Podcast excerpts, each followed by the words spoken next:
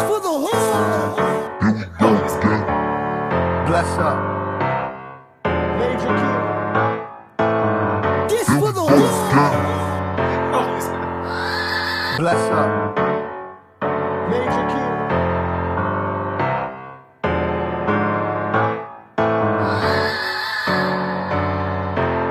Hello welcome to Southwest by Northeast podcast, the podcast where it doesn't matter why we podcast, we just podcast.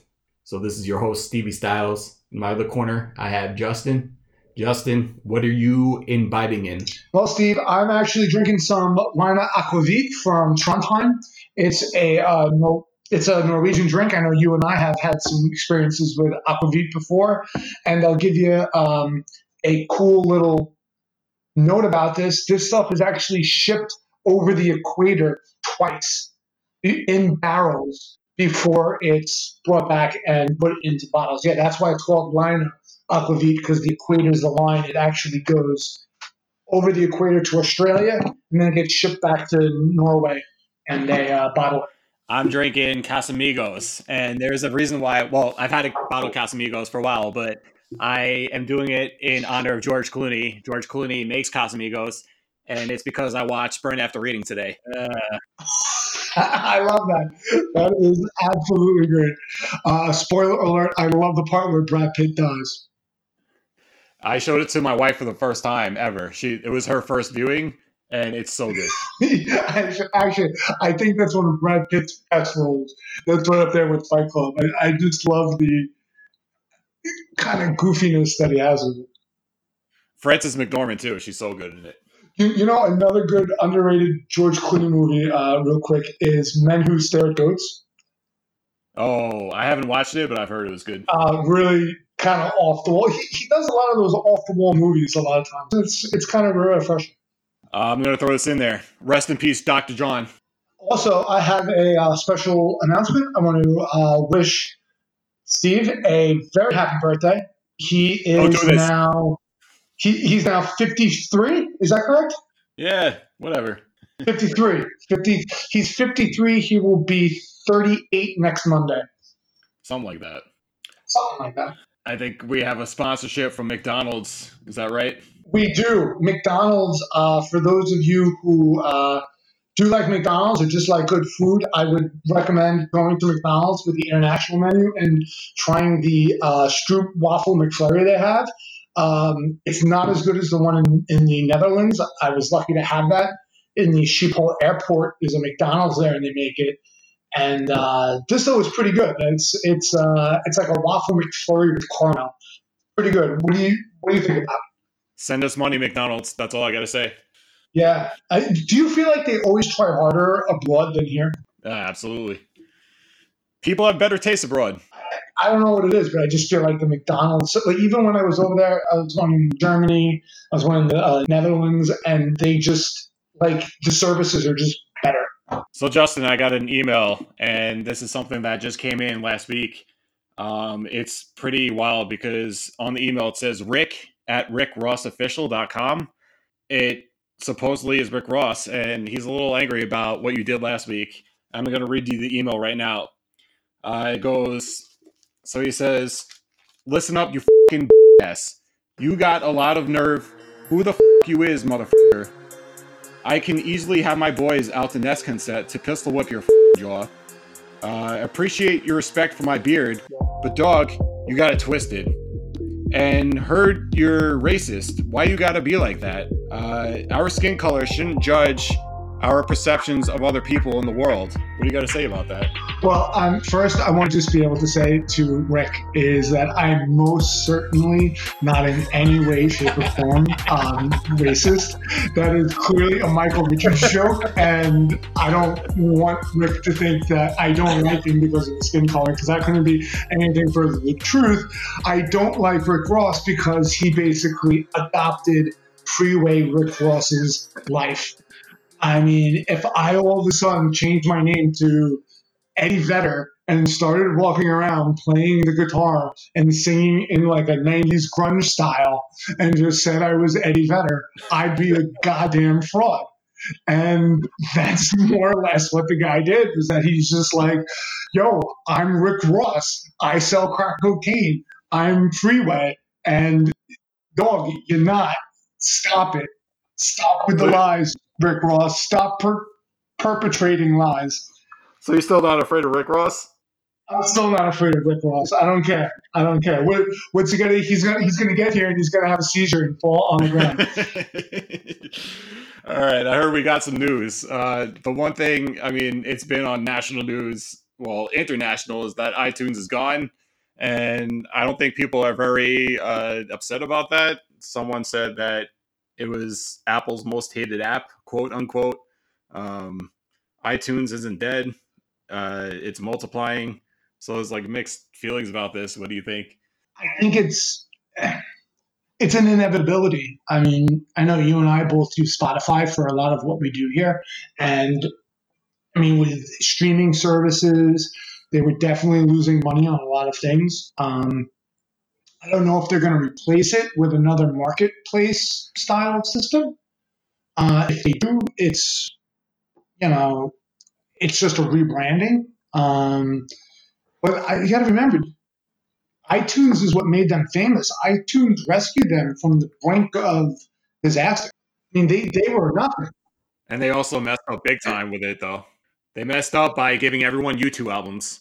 Yeah, but at the same time, I mean, without iTunes, they would have gone bankrupt and completely just vanished. Uh, I mean, they were nothing until the invention of the iPod and the putting out of iTunes, and that literally saved the company. And podcasts. Hey. Okay, well, think about all those people now who are going to lose podcast listenership. Not, not us. No. Well, now it's proliferated, and there are all these other platforms now. And like you were just saying with the Spotify and all the other platforms for music, there's so many more. But uh, what what other news stories you got? Oh, I got some good ones. Look, got some good ones. So, some light stuff. Uh, Miley Cyrus is now marketing twenty dollar condoms. Twenty dollar condoms. Twenty dollar condoms. I mean, you know, I'm I'm going to quote a friend of of ours. You know, I don't use condoms. Condoms are for sailors. Um, I don't use condoms. I, I don't use condoms for a different reason. I'm not a sailor, but I don't know why you would pay twenty dollars for a condom. Like, what? What did, did these condoms keep you from finishing, and you just keep going? Like, what's up? well, Miley Cyrus is on it, so you're not going to finish. Oh, Oh, that's kind of hard. That's kind of hard. uh, uh, um, another light issue is artist MIA uh, just received an MBE award um, from the British Empire from the Queen, along with Elvis Costello, who I'm a big Elvis Costello fan, also a big MIA fan. MIA is badass. Um, I, I like a lot what she does, but I'm kind of curious politically. She, for those who don't know, she is a very political person. Yes. Um, her father was a general in the Tamil Tigers, who were a uh, Renegades. counterinsurgency group in Sri, in Sri Lanka.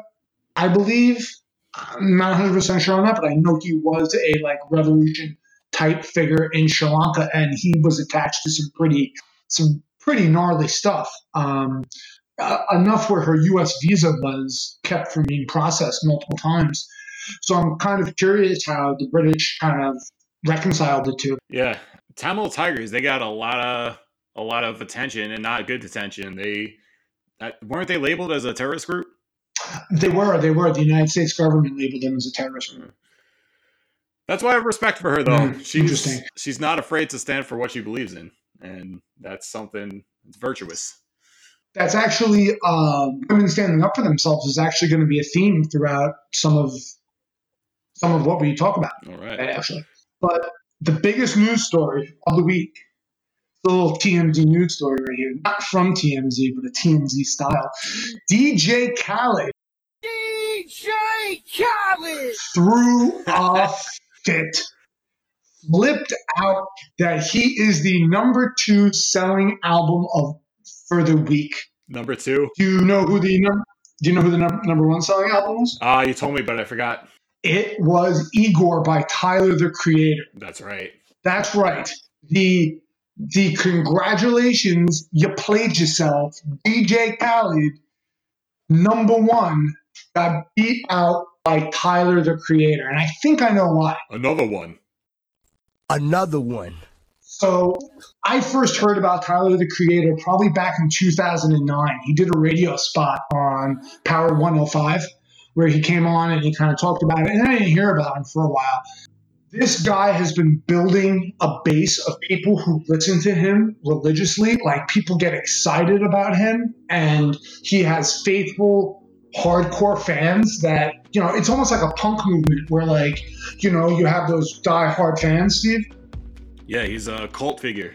Exactly. And I think what's going on is now he's finally gaining that mainstream audience. So not only now does Tyler have his cult following, which is all the underground guys and girls, and all the mainstream popularity. So he's getting even more, man. People don't realize that when you start from the bottom and you work up and you build that base, when you get to the top, man, your base is so much bigger than if you're, you know, DJ Khaled and you're just like, you know, you just make hit songs. Like, uh, you know, I absolutely love his music. I think a lot of his music's great. A lot he's throwing a fit at Epic Records and flipping out and just like accusing his record label of not promoting his album. Dog, you got beat. I'm gonna quote someone I read on Twitter. I, I cannot remember his handle. Why don't you just try and be better? Right. And uh, it's so what you're saying is it's it's a bottom up process versus a top down process, where DJ Khaled he he works his base from the top down, and now he's trying to get other kinds of listeners. And Tyler the Creator, he's bottom up, and his fan base just grows exponentially. Yeah, I would think that's pretty. I mean, I, I'm pretty sure you've seen examples like that prior, right? Oh yeah, Yeah. absolutely. Yeah, and I, I think that's where Tyler kind of came in, and you know what? Good for him, man. Good, good for him. This guy's been putting the work in, like I said. And don't quote me on the 2009. I, I had a kind of ball, I kind of had a ballpark it, but like that's this guy's been around for a while and he's been putting the work in. Actually, you know? I'm definitely not 2009. I'm gonna go 2012 Right. on that actually. But yeah, you guys have been putting in the work, and congratulations for him. Big, uh, give him a big round of applause. So I gotta talk about um, the the bottom up and the the rise to stardom, and I think that this guy Baby Jake is part of that. So one of the one of the singles we're gonna talk about is "Cigarettes on Patios" by Baby Jake. I don't know anything about this guy. I love it. Yeah, it's a banger. I, I'm using your shit. It's a banger. And uh, there's nothing else on Spotify. There's nothing by him. Um, there's nothing else on Twitter. I think he's starting out and he's going to go places. I had a hard time just looking up who he was. It kept giving me the YouTube British Baby Jake, Yeah, there's a lot of baby Jakes out there.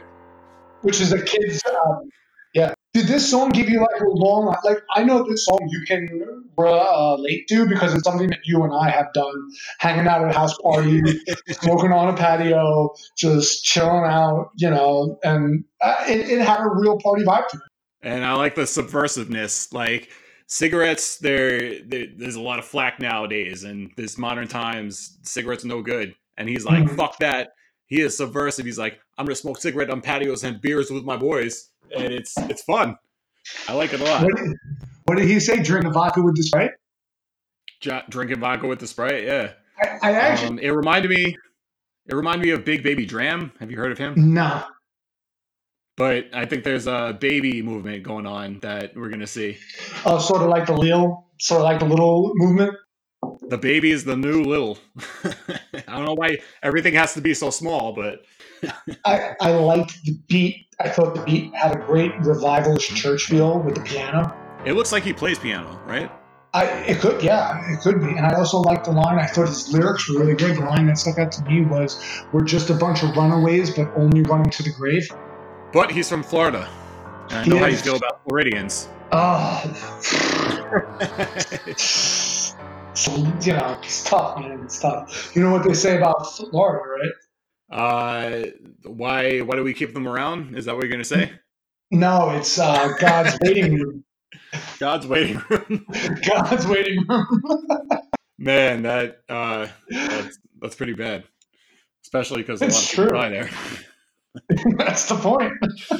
Um, Um, Well, the next single I was actually going to talk about was uh, Madonna's new single, uh, "Dark Ballet." I wow, I, it took me about three or four times to kind of wrap my head around this one. Um, it's not anything that I had really ever heard before. I mean, as a pop song where she just throws in the piano interlude and then puts it into the Dance of the Sugar Plum Fairies, Right. which is from the Nut, it's from the Nutcracker. Um, why is Madonna using auto tune? She doesn't need it. What is she gonna do now? She's gotta. She can sing her ass off. Yeah, but she's in an age where she's got to do something that's really different and something that also is relevant and kind of chameleons itself into the mainstream. I could see that. To me, this was a very political song. Uh, it was a critique on modern life. Right. I think so. It's kind of broken into three different phases. We have the pop section, and in the pop section, she's basically talking about how women are kind of, and this is going to go, this is kind of a repeat of what we talked about before, about how women are um, expected to kind of shut your mouth and go into the kitchen. You're not supposed to to, um, talk. You're not supposed to express yourself. When she talks about being women being burned at the stake, that's definitely Yeah. a throwback. Joan of Arc in the Um, video. You know, and she says that in the first part. I did not see the video, but I can imagine the video. I mean, it, if you know anything about Madonna, she's always done fairly controversial videos. That's that's kind of her thing. The video starts out with a quote from Joan of Arc. Really, Yeah. I'm not surprised. I'm not, I mean, but she's kind of drawing that comparison that women who speak out are labeled as witches. And I think in the political environment that we are in now, there are certain people who, you know, and again, I said last podcast that I don't want to tip my hand, but there are people who belittle women who are in parts of the government that that's what they preach that women are objects. And you know she speaks out about that you know saying that you know women you know if you speak out you're labeled a witch. You know and i just read about this actually there is the uh, madonna whore complex where women are either i don't know are you aware of that? I've heard about it, the term. yeah where women are either chaste and virginy or they're a whore. There's no middle ground. You know you, you you can't just be a person. You can't just be a woman. You can't be either one. Um, i love the song's obsession with materiality especially the part where she talks about the supreme hoodie you know can't you hear the wind bellowing outside of your supreme hoodie? I think that's our obsession with materiality. And she's kind of saying like yo wake up. Like you gotta hear everything going on about it. Which song did uh, you like after that? What did I like? I when you showed me "Shake That Jello" by Salaam Remi, that was I loved it, and I love Salaam Remi's work. I love uh, his style. He's got like such a he like modernizes '90s hip hop and just puts a badass beat to things. And this this track was "Shake That Jello," but if you like get into him, you got to check out the the Nappy Heads remix of the Fugees, and it is everything he makes is a banger. I, I love that song. That song to me was just like it was funny. God, there was so much depressing stuff for releasing singles, and for me that was just fun, make you laugh. I love the line. All right, let me smack that jello. I not rough. I tap that jello. I lie. I attack that jello. Like I, I just, I, I just thought the entire thing was fun. It I think even Madonna me. would like it. It's not uh I think she would love it. it's not too uh sexist. What what what's the jello about? Give us the analysis on that. No, I, I'm not. Listen, I think that song is self-explanatory, but it is funny that we just followed up Madonna's women empowerment empowerment with uh, "Shake That Seriously. Shake That Jello." um, that's it. You're good. Yeah. Um let's go to Alive in My Coffin by Jumex. Because this one was a goddamn downer. it was, but I have to tell you, um, it was so emo. Like Taking Back Sunday or Brand New could have been doing it, and I wouldn't have known the difference. Yeah, for sure. especially with the acoustic guitar. Lyrically, eh, needs some work. Yeah. This is an 18 year old kid, and he's talking about what he knows. When you're 18 years old, what do you know? He's only 18. Apparently, cocaine and heroin. No, he's 18. Uh, He's an 18 year old running coke. His life's gonna turn out. I I hate his use of Cobain. Like Kurt Cobain is being thrown around in the rap world, and especially in the emo rap world, and it's driving me crazy. Like you can't just throw Kurt Cobain's name out there just because he killed himself. Like this man has made such a respectable uh, music repertoire that you like you have to listen to his music to even reference him. Like he's he's that respectable that you can't just throw his name around. And a lot of rappers right now are throwing his name around like, oh, we're gonna kill ourselves like Cobain and stop that shit. I it's pissed me off.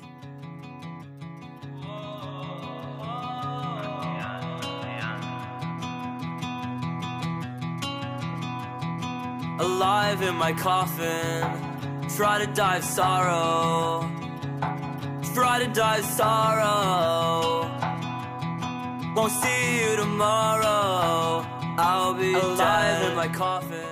When I'm hurt, cutting up my veins. Music in a bag, listen to Cobain. Blow in the bag, that's my cocaine. My cocaine. So that was Jumex with Alive in My Coffin.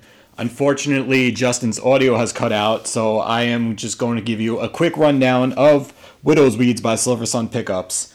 Uh, Justin and I both gave it around three stars. I think I gave it three and a half. Uh, I really liked the title track, Widow's Weeds. I think it had a great guitar lick. It was reminiscent of reminiscent of uh, Smashing Pumpkins, and we talked about uh, the widow's weeds, what that means originally, and it goes back to Victorian times. And a weed was actually a garment back then, the word W A E D. So it was the garment that a widow would wear after her uh, spouse had died, and she would have to wear black for a year and a day. Um, and then after that, you go into half mourning where you wear gray and lavender. So that that was just interesting how it was named after. Uh, something like so historical, but they really play around with the the imagery a lot. They use light imagery in the lyrics. Uh, the lyrics are hit or miss. Uh, we also like Bag of Bones. Well, at least I liked it. Uh, I think it had great vocal harmonies. We were both disappointed by the It Doesn't Matter Why single. We felt like the melody was really lacking, the vocal melody, where it's just two notes. Do do do do do do do do. We're just known. But you know, I think overall it was a really good album. We we love the bass track on Freakazoid. I would suggest you check it out. Also, if you like this album, I would also check out the album Sons by The Heavy. And also, if you want to go with something lighter, check out the Senators. I have to say, I was using a Mackie MR5 uh, monitors for recording this and also to listen to the music this week, and I'm really happy with it. So, I'm gonna drop a link where you can check it out if you're looking for monitors, studio monitors, but something also to bump what you got playing, then definitely check it out. Thank you guys so much. Uh, hook us up on Patreon if you want to help out Justin with some better equipment so we don't have this this issue again. Thank you so much for the hundreds of you. We've gotten 100 plays each each episode, so much gratitude. Peace.